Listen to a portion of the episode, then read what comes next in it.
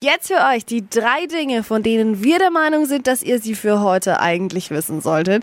Ein Spezialservice der Flo Kerschner Show. Perfekt für den Smalltalk heute bei euch am Arbeitstag oder vielleicht auch an diesem freien Tag heute. Nummer eins, Bill Kaulitz von Tokyo Hotel. Den können wir uns jetzt anschauen auf OnlyFans. Da postet er jetzt nämlich heiße Oh. Bilder. Okay. Ja, ich weiß auch nicht. Also vor ein paar Tagen hat Hm. er das äh, in einem Podcast bekannt gegeben, dass er das machen will. Und zack, jetzt ist der Account da.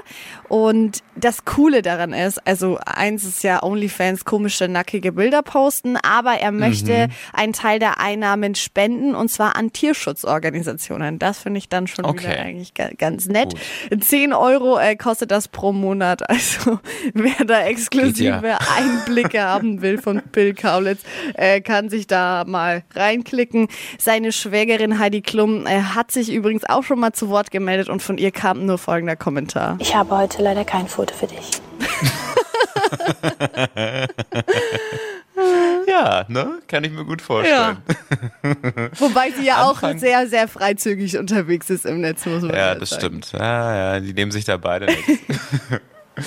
Zweitens, Anfang nächsten Jahres könnte das Baby von Petro Lombardi und seiner Freundin Laura Maria zur Welt kommen. Ja, richtig süß. Die beiden haben jetzt in der Insta-Story durchblicken lassen, wann es soweit sein könnte. Laura sagt in dem Video nämlich, dass sie seit über drei Monaten jeden Tag mit Übelkeit zu kämpfen hat. Ja, schnell gerechnet, könnte also Anfang nächsten Jahres dann soweit sein, dass die dann zu dritt sind. Oh, sehr, sehr süß.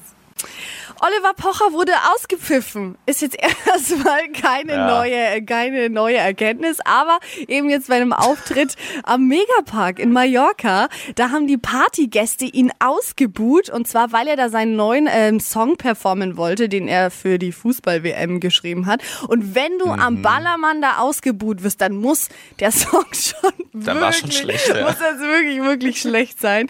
Und ähm, ja, er soll anscheinend nicht so textsicher gewesen sein und hat immer wieder mal so aufs Blatt geschaut.